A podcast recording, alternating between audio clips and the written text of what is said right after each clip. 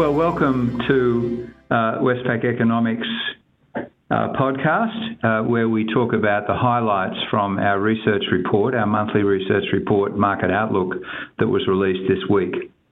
Today, uh, I have Andrew Hanlan, who will be talking about the investment outlook, Justin Smirk on employment, Matthew Hassan on the hot topic of housing, and Elliot Clarke, who will be talking about our views on the US economy.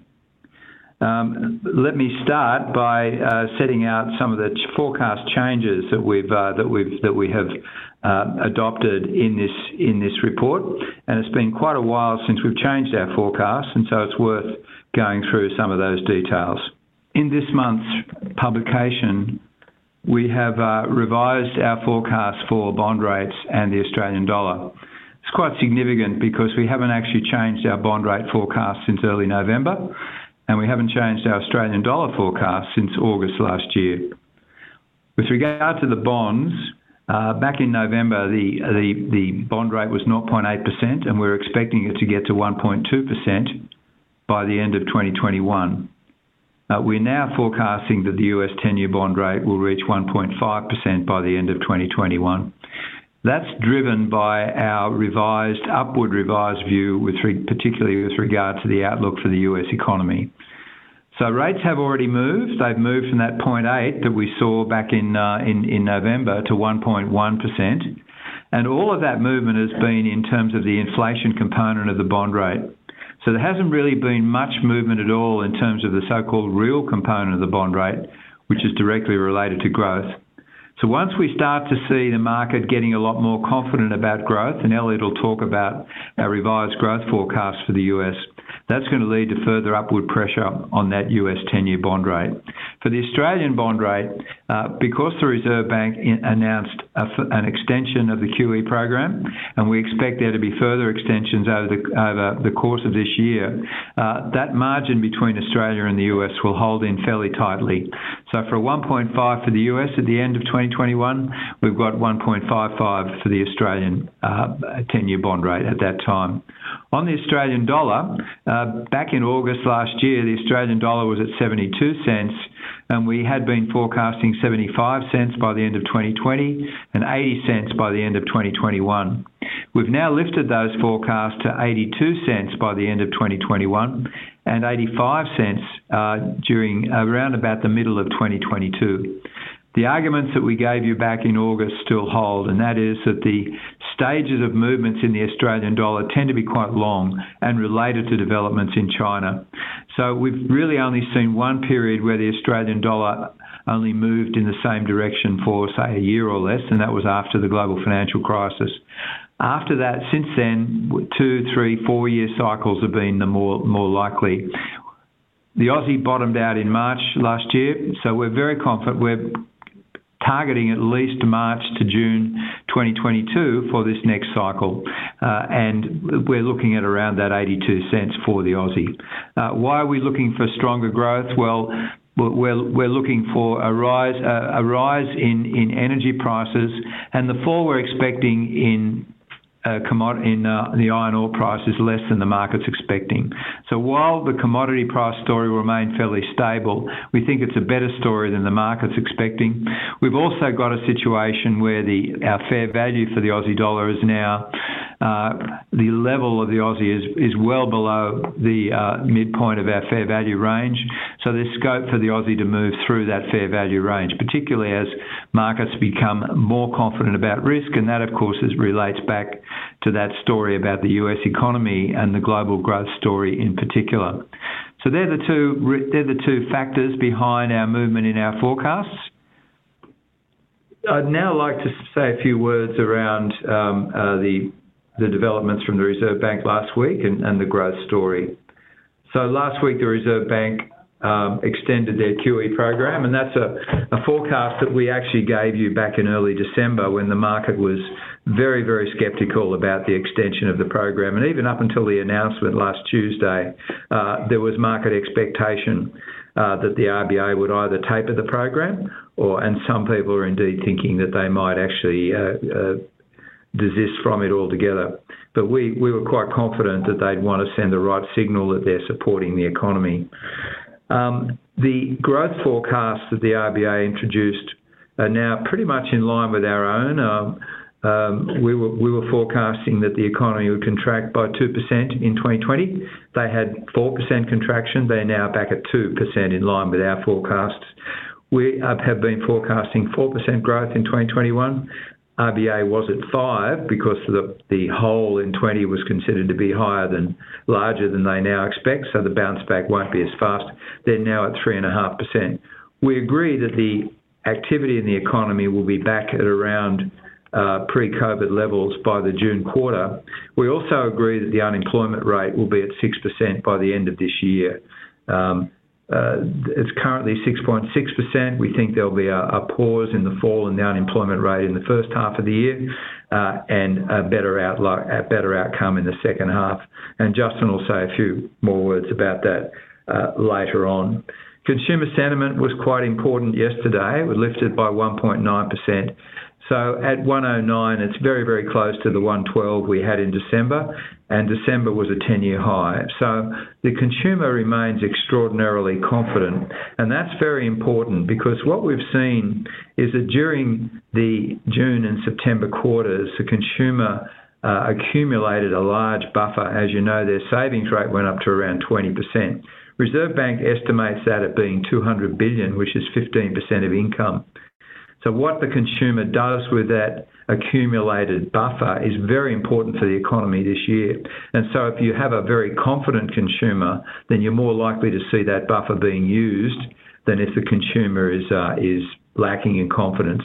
So the signal around consumer sentiment, very important. And just let me remind you that it was a, the sharp recovery in consumer sentiment last year that was really the first signal that we saw that the Australian economy was likely to do better last year than most people were expecting.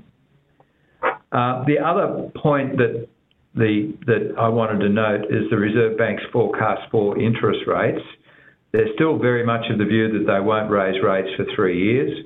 Uh, and they'll link that with wages, uh, wages and inflation. And the inflation target that they have, 2 to 3%, is, is unlikely to be met according to their forecast and our forecast for many years. But they think to do that, you're going to need to get wages growth of between 3.5 and 4%. And yet their forecast for June 2023 is only 2% for wages growth. So I think that if you really ask them when do they think they'll get their wages target, you're talking about 2025 or longer. Uh, now, the Reserve Bank doesn't need to make that commitment as far out as that. But what I'm saying is that this year the market will be looking for them to scale back their commitment on how long they'll keep rates at that 0.1%. And my view is that the market will be way too soon in terms of detecting the Reserve Bank's Reserve Bank's expectations around those rates.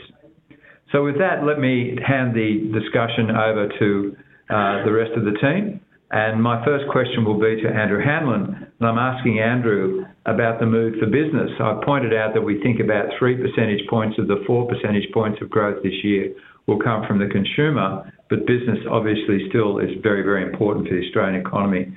So Andrew, how's the mood of business, and what are the prospects for business investment? Yeah. Hi, Bill. Thank you. Um, so certainly we've seen a lot of improvement in the economy. One area yet to turn around is business investment. So it's worth considering what we can expect on that front. Um, we can certainly say that the business mood is positive. Um, confidence readings are well in the optimistic zone. We saw an improvement through the second half of last year as Australia had success in dealing with the virus.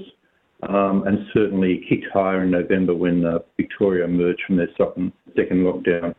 Um, and as we start this year, 21, business confidence is elevated. Of course, that's supported by the fairly brisk reopening of the economy, the uh, upcoming vaccine rollout, and of course, um, with the benefit of policy support, consumers are out there spending.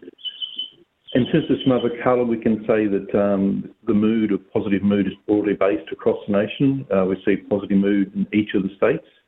And that's pretty true also across industries, uh, broad-based optimism. The one laggard would be recreational and personal, which of course has been hardest hit by uh, COVID, and some of the remaining COVID restrictions are still impacting their including the, the closed international border. But even in that sector, recreational and personal, we've seen some improvement. Um, so what can we say of business investment? I guess the first point would be that the, um, the downturn to date hasn't been as deep as expected.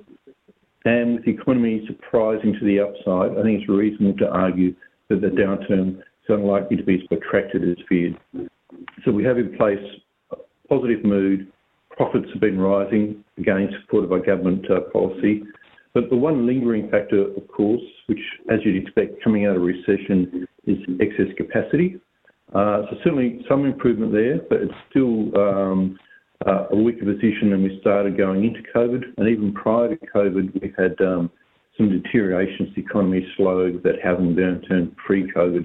And as you know, unemployment's around 6.5%, well above its pre-COVID levels. So it's a similar story. There is excess capacity in the economy. Uh, so that will continue to weigh for a little time on the investment outlook. So what are our central case forecasts? Uh, we see investment beginning to stabilise in the first half of 21, then a gradual recovery emerging from the middle of the year. For the year as a whole, we have business investment up around 2.5% and then starting to accelerate in the first half of 22. Uh, it'll be led, of course, by equipment spending. But the construction side certainly still some downsides, some material downside. Approvals very weak, double-digit declines in, the uh, non-res building, as you'd expect. Infrastructure approvals are down as well. Um, the other area, of course, is going to impact around uh, the size and timing of the upswing is around federal government policy. Again, they've got some very aggressive tax incentives which will pull forward spending ahead of uh, the middle of 22. So let me just wrap up by saying that sort of central case profile that we have for business investment stabilising the first half of this year, turning around for the middle of the year. I think that's a pretty good outcome given the size of the shock that we've experienced uh, to the economy. Let me just leave it there. Thanks, Andrew. That's pretty encouraging. Um, but as I said, most of the growth we're going to see this year will be coming from the consumer. So, Justin, uh, let's let's now switch to the all-important topic of the JobKeeper. And with the confirmed ending of JobKeeper in March, which is expected to be around a million people still on JobKeeper, mm-hmm. why we're not expecting to see a pop higher in the unemployment rate around about that time? It is a really good question, Bill, because I mean, we are talking about that million people still on JobKeeper. Um, there's three main factors that we're looking at that's sort of driving this. Um, we could take the easy route out and say participation, which has been really uh, volatile. Uh, it, it, collapsed as the jobs were collapsing, and now it's come roaring back as jobs come roaring back. Will be part of the story. While it will be part of the story, I think that's really not the significant part. Um, two things that really stand out that give us a little bit more confidence is um, the collapse in number of people who are working zero hours. If people remember back in April, that hit a level of around 780,000 people who were employed but registered working zero hours. Normally, that varies between 50 and 70,000 a month. Um, so that was a huge rise, and that's the whole impact of the JobKeeper subsidising work. In December, that was back at 85,000. So much more around a more normal level. So there's not a lot of people being kept working who are not being actively employed. That's a positive sign. Also, we've been looking at the industries, and as you would know, manufacturing had a large part of the reason why employment is still lagging behind where it was back in February. Um, employment is da- manufacturing employment is down about 75,000, and of that, more than half of it is due to a 20% fall in food processing. What we're seeing in manufacturing is a lot of disruptions happening with the um, COVID events. They've been sort of shifting patterns around, shutting down certain industries. Food processing, particularly uh, meat, manuf- meat, meat processing, abattoirs were very hard hit. And as the whole sector's been reopening up, as we've been moving through um, through December and through January, we've been seeing some improvement as Andrew's been highlighting with the business surveys coming through those sectors. So we think that underlying momentum of the improvement we've seen um, through the opening of the economy, and particularly coming through Victoria as well now later, um, is going to be the driving force and allow this the um, rise in underlying employment to offset those job losses that are going to be appearing through the ending of JobKeeper. Probably just a big uh, quick caution though. Um, this is talking about a big macro national average type situation. We will be seeing differences by industries. Um, so, of course, industries that have been highly supported by JobKeeper, such as arts and recreation, are probably going to show a higher rise in um, number of people being unemployed or a fall, further fall off in employment. And in certain sectors too, like in certain uh, hosp- hospitality, tourism sectors that are much more linked to um, uh, the international tourism, probably also going to be some losses there. So that's where they're going to pop up, offset from the job gains. Also, probably going to appear in some regions.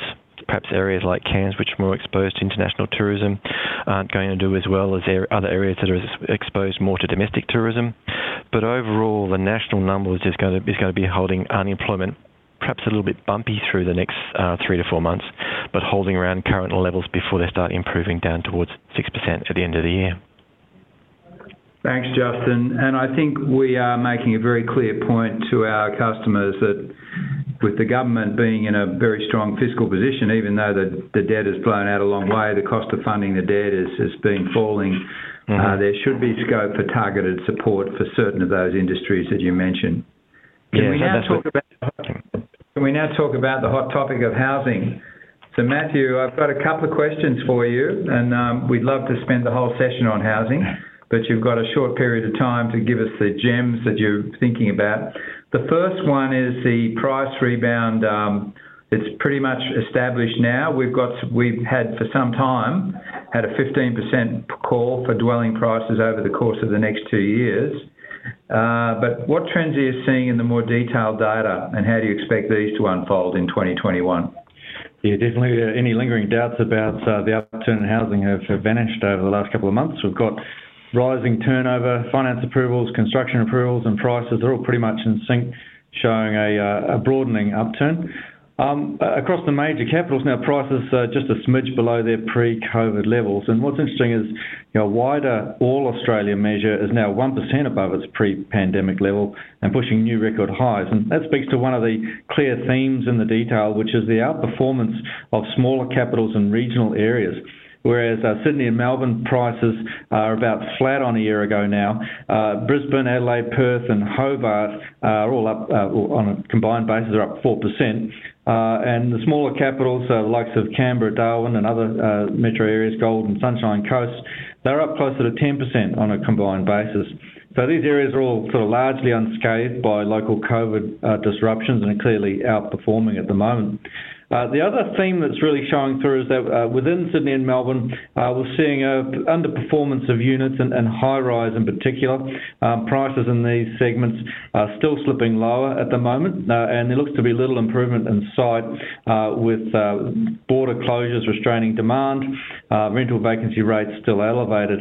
I think that broad pattern should continue for most of this year, but as the vaccine rollouts bring the pandemic under control and virus risk receipt, uh, those major capitals should start to come back online. We'll see a return to functioning, uh, and that should see Sydney and Melbourne start to look a little bit better, although obviously that migration piece is pretty important over the medium term. Thanks, Matt. Uh, look, you mentioned that we've got a, a strong build-up in uh, new building, major boost from the home builder program of the government. Uh, obviously, that's helping in the near term, but is there any danger of overbuilding and oversupply out in the future? Look, there's definitely an area to watch. Uh, it's more of a risk through this cycle than previous cycles. Uh, you know, the border closures have sharply reduced underlying population-driven demand for new dwellings. So prior to COVID, we would see this rising about 170, 180,000 a year.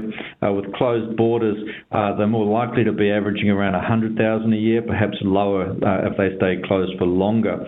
Uh, and we're going to be adding well above that figure uh, this year. Uh, the government's home builder scheme alone has seen a take up of 60,000 applications. We'll be building around 170, 180,000 dwellings this year. So we are running ahead of that underlying demand near term. Uh, that said, there's a few reasons to be a bit comfortable. Uh, we're coming from a starting point where across the wider metropolitan areas there still looks to be a deficiency. We have seen strong building over recent years, but that's been catching up for a, decade of lost, uh, a lost decade of underbuilding. So we're still in catch-up mode relative to that deficiency. Uh, and some of the recent numbers on approvals are, are, also being amped up by the home builder pull forward effects. So we saw new home sales spike 90% in December, uh, but they slumped in January. We're actually 40% below their November level. We had a, wind back in the support from 25,000 to 15,000 grants at the end of December that uh, has probably exaggerated some of that strength. Uh, thirdly, I think, and this one's pretty important, the supply looks to be coming on in areas where demand is strong rather than weak. We would be much more concerned if we're about to see a huge wave of high-rise completions coming onto a market where demand is dead and vacancy rates are elevated. So I think at least you know the complexion of where the supply is coming from uh, is a little bit supportive, but you know this is still a big risk, and, and the numbers in terms of the reduction of migration inflows are large enough that uh, we will need to continue monitoring uh, this risk and the longer that we go on uh, with closed borders, that the higher this risk of an oversupply down the track becomes. Thanks, Matt. And finally, Elliot, I led off this morning uh, with the increase in our US bond forecasts and related that to uh, a better outlook for the growth story in the US, which will push up real yields that still haven't moved. Can you now tell me with the elections clearing the path for stimulus and risk related to the pandemic dissipating, how strong do we expect the U.S. economy to be in 2021? And are there any risks? Thanks, Bill. Uh, yeah, it certainly has been quite a change of scene for the US economy uh, from to the end of last year into this year. Um, so just to give a sense of scale around COVID, uh, we moved from seeing 250,000 new cases a day uh, in uh, early January uh, down to about 100,000 currently over the last week on average. Uh, so it's a very significant decline, and really this is only occurring as the vaccine rollout starts up. So we'll see a much greater ramp up of that, that, vaccine process across the nation, which will then drive those cases down lower and really allow for the opening up of the economy. That's a very significant positive for the US economy as we look forward for 2021 and then obviously as a stepping stone to 2022 as well. The other point you mentioned there, and also in the introduction, is around um, the ability to move through Congress um, the stimulus that, that President Biden has um, uh, put forward. Uh, so obviously now with, with the, the by-elections um, going the Democrats' way uh, for the Senate, uh, that's then allowed them to have a control of Congress, uh, and therefore we, we are expecting that 1.9 trillion uh, of stimulus that, that, President Biden has put forward to largely move through um, with limited restri- uh, limited changes, probably ending up with about one half to 1.6 trillion worth of stimulus coming through, supporting the economy. Um, so obviously that, that combination of the, the economy opening up and also households having quite a significant amount of cash to actually go out and spend should be quite a heady combination uh, to really accelerate uh, momentum uh, through the economy. Uh, it's important to, I suppose, note here as well that the, I guess, the intention behind this uh, stimulus. So, whereas a lot of the stimulus was provided last year was really about um, getting the economy through a period where it wasn't really able to function, this is really about now trying to reset the economy and provide it with a stimulus that needs to get yeah, somewhat back to normal. Uh, so effectively, what this really means is we're likely to see very strong growth around services uh, consumption, uh, which has been uh, held back uh, materially, obviously, by, by the restrictions that have been in place across the nation. Uh, whereas you've seen you know, durables and non-durables well above their pre-COVID levels for quite a long period now. The services is well below, and there's a lot of capacity there for strong growth there. Uh, equally, on the stimulus front, you could argue that uh, you know, this, the provision of cash uh, currently and the optimism that it creates uh, really will help to feel, feel quite positive about the recovery.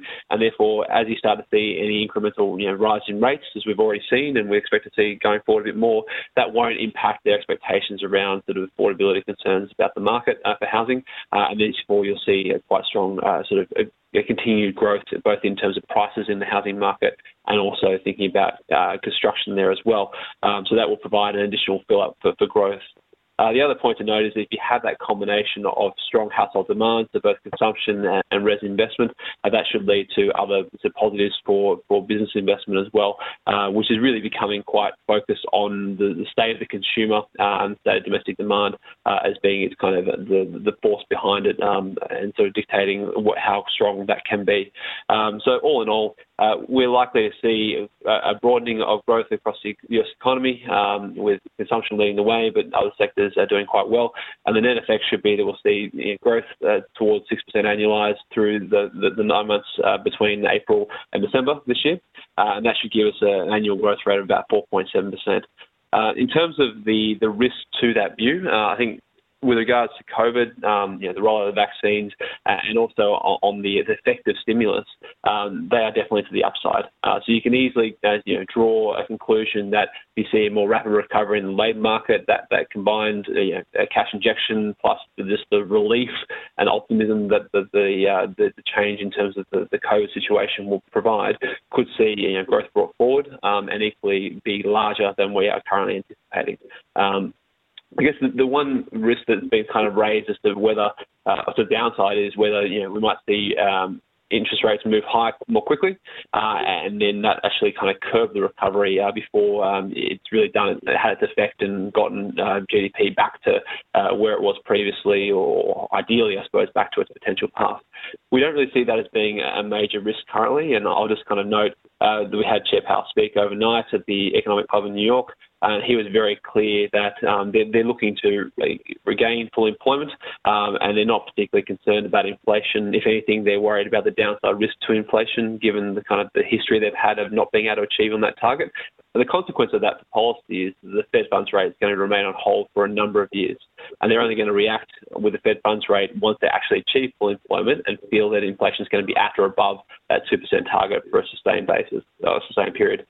Um, with regards to with regards to QE as well, uh, that's only likely to be tapered um, uh, sort of quite slowly, and therefore again there shouldn't be uh, too much of a rapid rise in, in, yields.